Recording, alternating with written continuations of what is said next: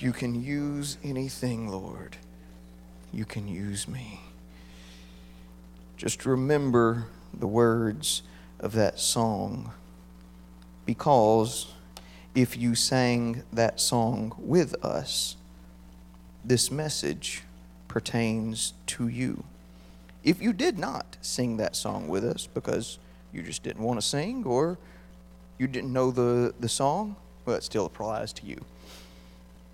But this morning, I feel like I have a mandate from the Lord for this sermon. Today will be a departure from how I normally teach and normally preach. So if you came here to be entertained this morning, you are in the wrong place. I am not here to give you a comfortable or enjoyable Sunday second service with a sweet little sermon and then we all go home. This message is not comfortable, but I believe with all my heart it is necessary. Today, we get our marching orders from the Lord. And I would very much enjoy starting this out with a story from history about marching orders, especially with it being Veterans Day. Or dive off into the etymology of where the phrase came from. But today, God wants me to stick with the facts and the orders. So that's what I'm going to do. So, the facts sin exists in our world today. That is a fact. Our families and our communities have been wrecked by sin and hurting people that hurt people as a result of sin, either in their lives or in somebody else's life that hurt them to begin with. The enemy is bold and brazen in shoving filth and hatred and perversion and alternate lifestyles into as many places as he can and into our faces and into our families with reckless abandon. That is a fact. However, Romans chapter 5 and verse 20 says, Moreover, the law entered but that offense might abound. But where sin abounded, grace did much more abound. No matter what the enemy may do, no matter how much filth the enemy may spew into our world, God has more grace, He has more mercy, He has more power, and He has more love than anything that the enemy could ever throw at us. God's arsenal completely eclipses and obliterates every trick and every device of the enemy. And we have ready access to that arsenal, but do we use it? Where sin abounds, grace does much more abound, meaning it is readily available, it is everywhere. Think about that. If there were a plant as common as grass, and it had the medicinal properties that it could cure cancer, heart disease, diabetes, even reverse genetic defects and disabilities and mutations. And it covered yards and hillsides, but no one picked it to make it into a medicine. What good would it do? None. The fact that God's grace abounds so much does no good at all for those that need it if they don't know that it's there. Or they have been tricked by the enemy into thinking that it's not for them or it's no longer for them because of mistakes that they have made. We have been given that grace. We have the cure in our hands, but how often are we giving it out? We so often look around and comment about how things are not like they used to be. And that's very true. But are we simply existing in that reality or are we pushing back against it? If I go through the day completely comfortable in my spirit and see things that the enemy is doing in everybody else, but I just drive on my merry way, and I am not disturbed or upset. Shame on me. If I am merely disturbed or aggravated at the enemy's intrusion, but I do nothing about it, shame on me. Think about this. If you had a pet that was lying on the front porch asleep, and there was a rattlesnake coiling up behind it to strike, would you merely be annoyed that the rattlesnake was on your porch? Or would you do something? If you had a small child in your home and they're running through the house and you see ticks covering their leg, would you be comfortable merely letting them run off and play, hoping eventually they would fall off? Or would you do something about it? No. In, in each one of those, they would prompt you to action. So, the spiritual condition of the world around us should prompt us to be even more serious in responding to what we see in the world around us. But, Brother Keith, you may say, I, I, see someone in sin, but I can't just go pull them away from that lifestyle. They make their own choices. And you're absolutely right. We live in this world, but we do not fight with the weapons of this world. Second Corinthians 10 3 through 5 says, For though we walk in the flesh, we exist in this world, we do not war or fight after the flesh. For the weapons of our warfare are not carnal. They're not bombs and guns and swords and spears, but they are mighty through God to the pulling down of strongholds, casting down imaginations, and every high thing that exalts itself against the knowledge of God, and bringing into captivity every thought to the obedience of Christ we may not can physically pull them out of their situation, but we can pray. And we can pray right then, and we can pray right there we can rebuke the hand of the enemy off of their lives in the name of Jesus and pray that God makes a way for them to be saved. If the situation permits, we can introduce ourselves and ask them if there's anything that we can pray for with them and call the name of Jesus right there in their presence. The Word of God gives us authority to do so in the name of Jesus. And God is calling all of us to action today. The enemy has done a very good job of lulling us to sleep with church ministry. We look at the positions and the tasks within our church, on our campus, as what God has called us to do and understand that while God does indeed place callings on people to be preachers and teachers and tech workers and hospitality staff and nursery workers and so on and so on, those tasks are suited for the edifying of the body or making the church itself stronger. Our primary task, what every single one of us is tasked with above all else, is reaching the lost. That is our purpose is reaching the lost. Jesus didn't come here to preach sermons, to sing songs, to run media, to secure the entryways, to greet people, or to take care of babies.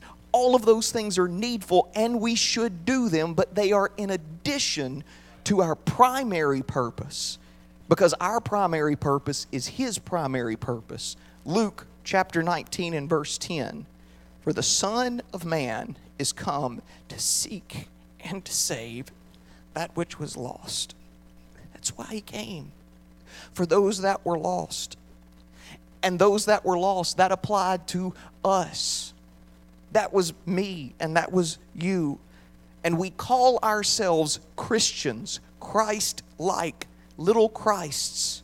We should have the same purpose and the same intensity that he had in reaching the people around us. We should not be waiting for God to lay a church ministry on our heart. We should be reaching the lost first, and then He can add to us as we are doing the things He already called us to do. We should not think that because we're anointed for a position in helping the body, be it teaching or sound or music, that we're doing all God has for us to do. Because what God has for us to do is reaching the lost. Reaching the lost is a co equal responsibility for every single one of us in this room. Every single one of us have people in our lives that we may be the only ones that they will listen to about the name of Christ. We are supposed to reach them, not just watch them. I can't share truth with someone if I don't know it, so I read my Bible to hide the truth in my heart. And I can't get past my revulsion at their sin if my flesh is in the way, so I fast to put my flesh under subjection. I can't know what to say and when to say it and who to say it to without direction from God, so I pray that I may hear the voice of God and receive direction from Him. The enemy today isn't so much tempting us with overt sin as he is with complacency and comfort and laziness. And if that offends you, good. I'm not here to tickle your ears, I'm here to twist them. Because there is a world that is dying and going to hell all around us. There are people in all of our lives that we can think of that we should have shared the gospel with them, but now they're no longer anywhere around. Maybe they are no longer on the face of this earth. And we have the responsibility to share the message of God with the world around us, but too often we keep it for ourselves. The Savior that paid the price for me paid the price for them too. And if I look at somebody who my heart says they need Jesus, and I am not moved at the very least to the action of prayer, then I take his sacrifice and I toss it aside because he died for them. And if I just look at them and say they need Jesus and that's as far as it goes, I've taken his blood and I've pushed it to the side and said, it's only for me, it's not for them. If I if I go to men's prayer or ladies' prayer, we have those on Sunday morning and Monday morning and Tuesday morning. That is a great thing, and I think we should all do that. But even more than that, I wish that we all would take up the mantle of intercessory prayer every day for the lost and the dying in our families, on our jobs, the people that we interact with at the gas station, at the restaurants, the cashiers at Super One or Walmart, whenever you do actually have a cashier, and you're not you're not going to be able to minister to that kiosk, but if you have somebody there, you can still say, "Hey, my name's Keith Maxwell. Is there anything I can pray for you for?" And they may say no, but what if they say yes? What if God wanted you to speak to them? What if God wanted me to speak to them? They have a soul and I should be concerned about it. I should be praying and interceding for the lost around me every day and binding the enemy in the name of Jesus. I have the authority to do that and plead the blood of Jesus over people that I walk into the office with, even as I drive down the road, instead of yelling at the person that just how about you plead the blood of Jesus over them? Because what if they didn't see you because their family just fell apart? They just had a fight with their spouse, and their spouse just walked out, and they don't know what to do and where to go. But you can plead the blood of Jesus over them, and even without you knowing what's going on, God can move in their situation because the name of Jesus is more powerful than the things that we can see. I must open my mouth and let people hear Jesus. I must open my mouth and speak the name of Jesus. And in order to do that, I have to be equipped.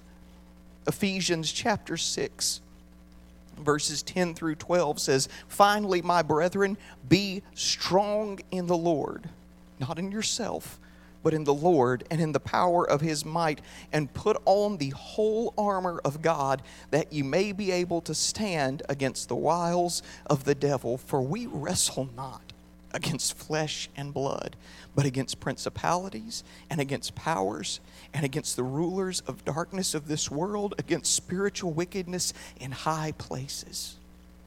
I am not responsible for merely being a member of a church, repenting, being baptized, and receiving the Holy Ghost. I am to wrestle and fight for the souls that are around me. And God is calling all of us to the battlefield.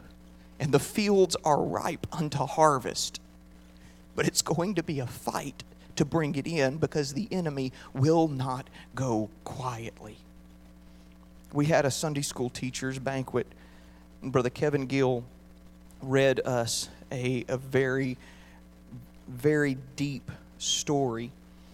And as part of that, he read a quote from Frederick B. Meyer that really touched me. It was a, a quote that Billy Graham gave because it was during F.B. Meyer's evangelistic campaign that eventually led to Billy Graham receiving God and, and, turning from the path that he was on at age 16 to God. But this is what Frederick B. Meyer said If you're not willing to give up everything for Christ, are you willing to be made willing?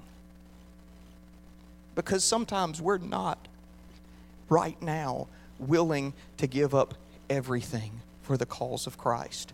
We like our creature comforts.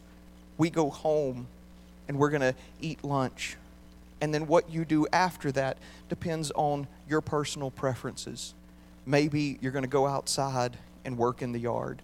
Maybe you're going to sit down on the couch and watch Netflix or Amazon Prime. Maybe you're going to pick up a book or you're going to scroll through social media. Whatever it is that is your thing to do is going to be different from mine. But all of us have a responsibility to reach the lost. What if I were to put down my entertainment or my hobbies and I were to intercede on a day to day basis. How many people would be here because of the prayers of somebody because it was more important to plead the blood of Jesus over a soul than it was to change a channel? We are given the responsibility to be changed. So if you're not yet willing to give up everything, whatever that means for you, because that's between you and God. I can't tell you what that means for you because that's your personal relationship. This is a blueprint. But our relationship with God uses this as a foundation and builds on top of this.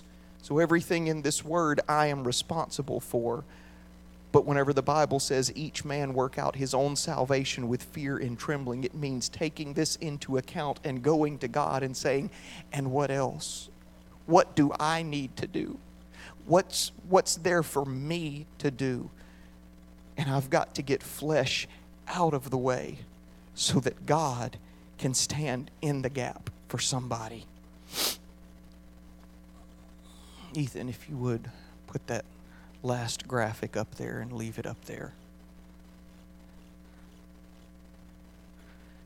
I don't have sand this morning. But as a metaphorical example, I am drawing a line in the carpet.